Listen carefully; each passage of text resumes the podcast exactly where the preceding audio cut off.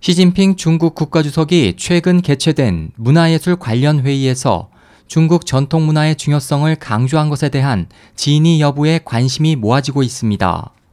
중화권 방송 NTD TV에 따르면 지난달 30일 시진핑 주석은 중국 문학예술계 연합회와 중국 작가협회 전국 대표대회에서 중국 전통 문화의 중요성을 유일무이한 이념이자 지혜이며 기도이자 신운, 즉 현인이라고 강조하면서 중국인과 중화민족의 마음 깊은 곳에 있는 자신과 긍지를 더욱 높여준다고 극찬했습니다.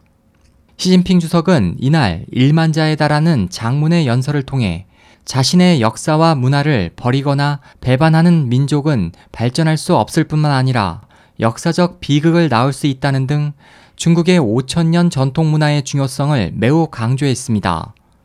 이번 대회는 5년마다 열리는 중국 문학예술계 연합회와 중국 작가협회가 모이는 통합회의로 중국 전역에서 문학, 미술, 음악, 연극, 영화 등 문예 전문가 3,300여 명이 참석했고 중국 최고 지도부 7명의 지도자도 참석했습니다.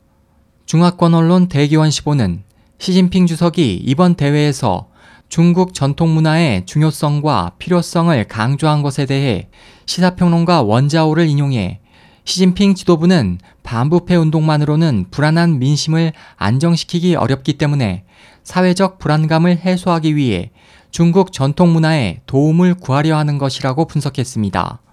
시진핑의 의도에 대해 시사평론가 싱텐싱은 중국 공산당은 유물론과 계급투쟁에 기반을 두고 신을 부정하지만 중국 전통 문화는 신의 존재를 인정하는 유신론에 기반을 두기 때문에 공산당 체제에서 중국 전통 문화를 접목하려는 시도는 절대 불가능하다고 지적했습니다.